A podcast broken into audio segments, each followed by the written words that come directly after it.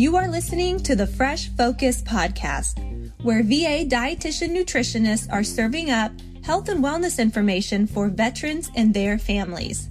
In addition to being in clinic, chatting over the phone, or using Video Connect, we're taking a new approach to increase your access with this podcast. Each series will dish out bites of information you can digest when it's convenient for you, your family, or a caregiver, giving advice and veteran experience on topics that are most important to you.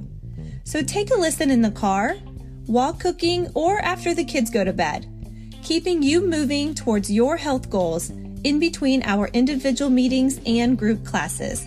But hey, feel free to play these episodes at the coffee shop as well. We would love to be a part of the conversation. Grab a cup and pull up a chair, and we'll dive right on in. Did you know the Marion VA healthcare system now provides lactation education services? I'm Natalie, a dietitian and certified lactation counselor at the Marion VA Medical Center. We are offering phone visits and VA Video Connect, which makes it even more convenient for our female veterans to get the services they need. You can easily meet through a secure and private video conference session with a certified lactation counselor from anywhere using your camera on your phone, computer, or tablet. VA Video Connect operates as a web based app. It does not require any additional app download. You will need to provide them with a valid email address.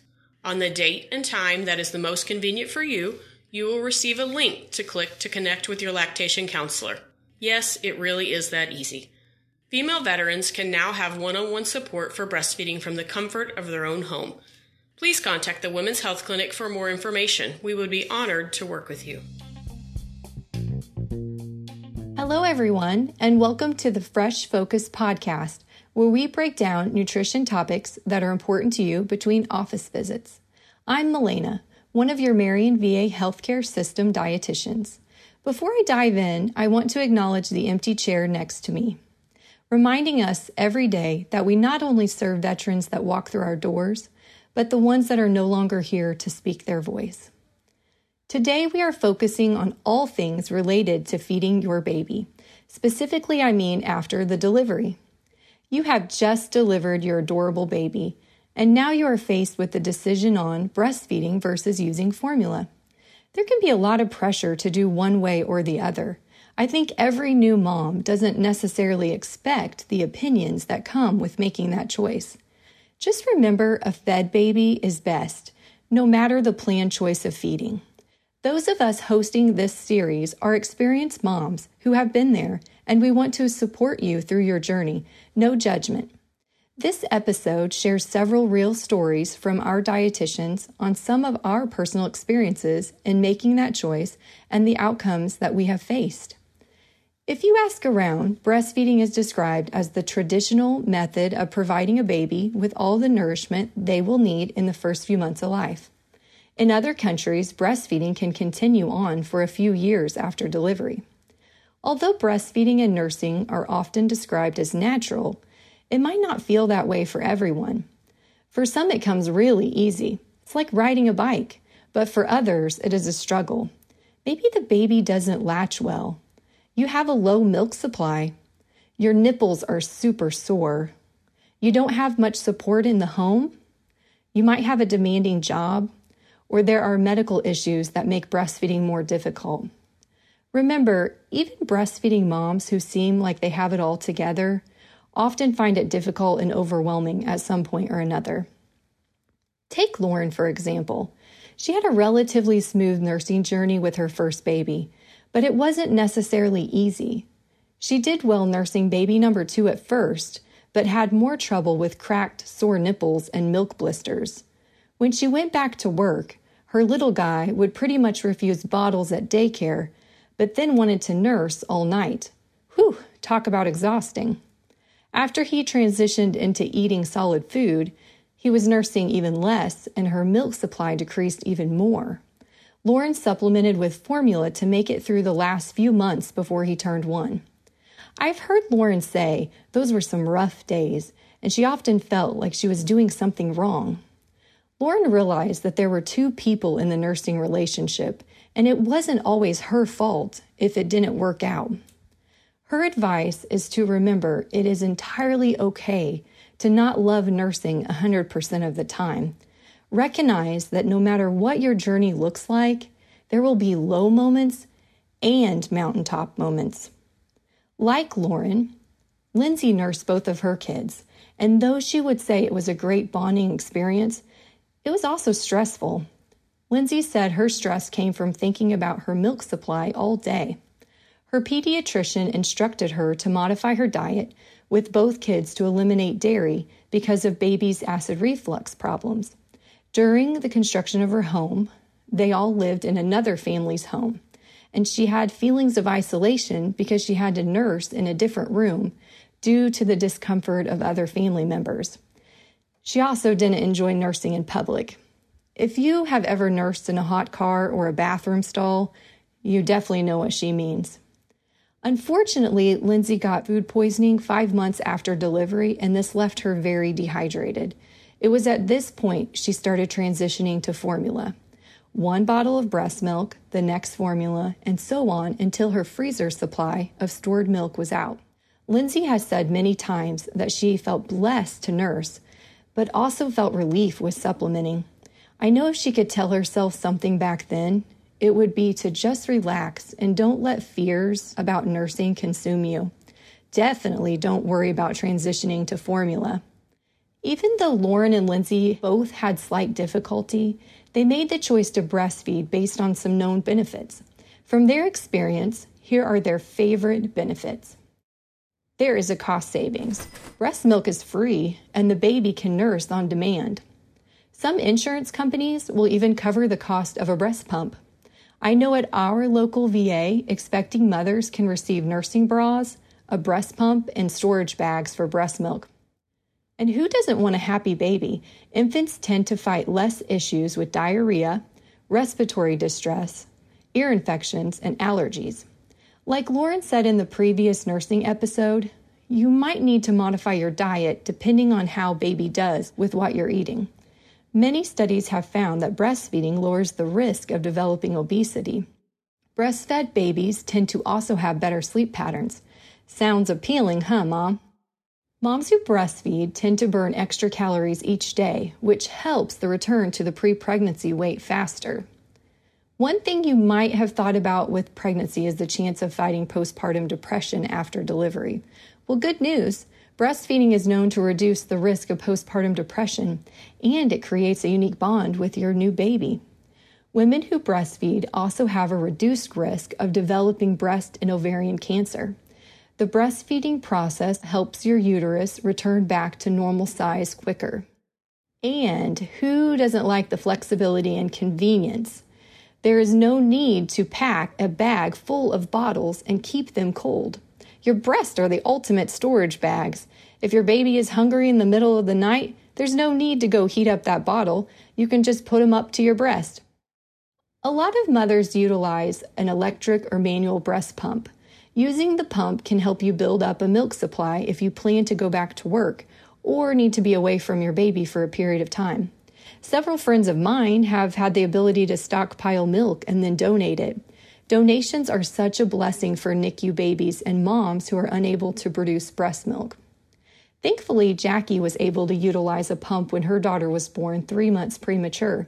She pumped while her daughter was in the hospital and then for several months afterwards.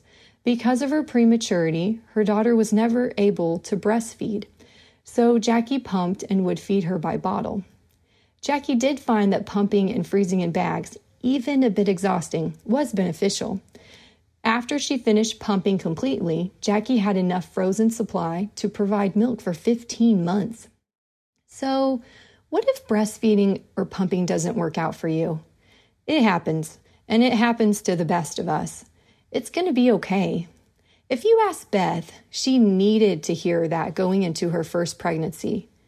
Beth was the first one on both sides of the family to try breastfeeding. It was a struggle since no one could help answer questions. Comments like, Oh, just try it once and we'll bring formula to the hospital with us just in case, felt very discouraging.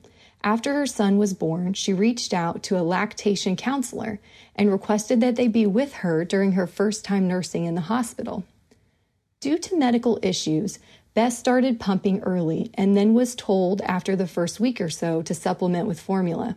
She felt devastated that her body could not cooperate like she wanted it to. She was prepared and had the desire to nurse for a very long time, but it wasn't in the cards for her. She did everything the provider and the lactation counselor told her, but wasn't getting anything with pumping either. 22 months later, her daughter was born, and Beth was slightly more successful nursing, but still supplemented with formula. Beth made it 12 weeks, providing her daughter with breast milk. Beth has said, I am glad I persevered, and with help from some of other new moms, lactation counselor, and my provider, I was able to overcome the emotional roller coaster that came with learning how to nurse. Feeding baby is what is best. I think it's really important to stop here and note that it doesn't mean Beth failed at nursing. It is a great accomplishment to provide your baby with even a little bit of breast milk for a few weeks or days. Think of breast milk like a vitamin supplement. Every small amount can give a boost of nutrition. Even if your baby only gets an ounce or a few drops a day, it can still be beneficial to their health. We are so excited to have Natalie, who is a lactation counselor within our Marion VA healthcare system. Natalie also happens to be a registered dietitian as well. Mothers need access to a support system to make informed choices on feeding and troubleshooting any concerns or problems that arise. Anything from learning how the letdown reflex works how milk production works, increasing a low supply, or addressing discomfort. That's why counselors like Natalie are so important. Gaia was able to utilize a lactation counselor after the birth of her baby boy to help be successful at breastfeeding. Gaia was able to pump and provide her baby with breast milk for a year with supplement formula as he needed. Now, sometimes medical conditions either for the mother or the baby, make the breastfeeding process difficult or impossible. Two of our dietitians, Michelle and Amanda, both shared these experiences. It is important not to place guilt or blame on yourself. Be kind to you. Life can throw curveballs. And Michelle has said, Looking back, I realized the most important thing was my child was being fed. They were given the nutrients they needed to thrive, whether we breastfed or we used formula. Now let's take a look back for a minute on the history of formula. Starting in the 18th century, the first formula included a mixture of cow's milk, wheat, malt flour, and potassium bicarbonate. At the time, this creation was considered the perfect infant food. Sounds delicious, right? Scrolling ahead to the 1940s, formula use had become popular, well known, and considered a safe substitute for breast milk. These dates shouldn't surprise you as women went to work during the war times. As a result, society saw a steady decline in breastfeeding all the way until the 1970s.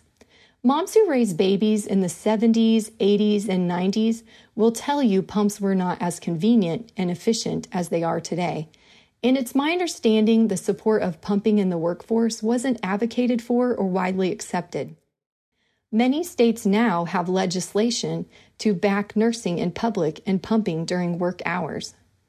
Formula has come a long way over the years. For babies that cannot digest lactose, soy based formulas and other special infant formulas are available. Soy has also become popular to families who follow a vegetarian or vegan diet. Some babies will end up being allergic to both soy and cow's milk protein, resulting in the need for a special infant formula. Infant formulas now come in three forms liquid concentrate, ready to feed, and powder to offer a parent the option to pick what works best for them. When deciding to choose formula, it is very important to read the labels provided on the can and mix the formula as directed. Consult your child's pediatrician for any concerns you may have regarding which formula to choose. Now, let me say it again. If you are struggling with the choice of formula versus breast milk, remember, fed is best. Every baby and family is different, and their needs vary depending on the circumstances. There can be a lot of stress around feeding the baby, but we recommend getting informed. Seek advice from your primary care provider obstetrician, lactation counselor, or your baby's pediatrician for the best evidence based recommendations. Find that support system to lean on. As we wrap up our podcast today in regards to feeding your baby, I will end with my own experience. I am the youngest daughter of five girls. So, needless to say, I have been surrounded by bottles and bras my whole life. Growing up, my mom would always talk about how she was like a milk cow when she would breastfeed.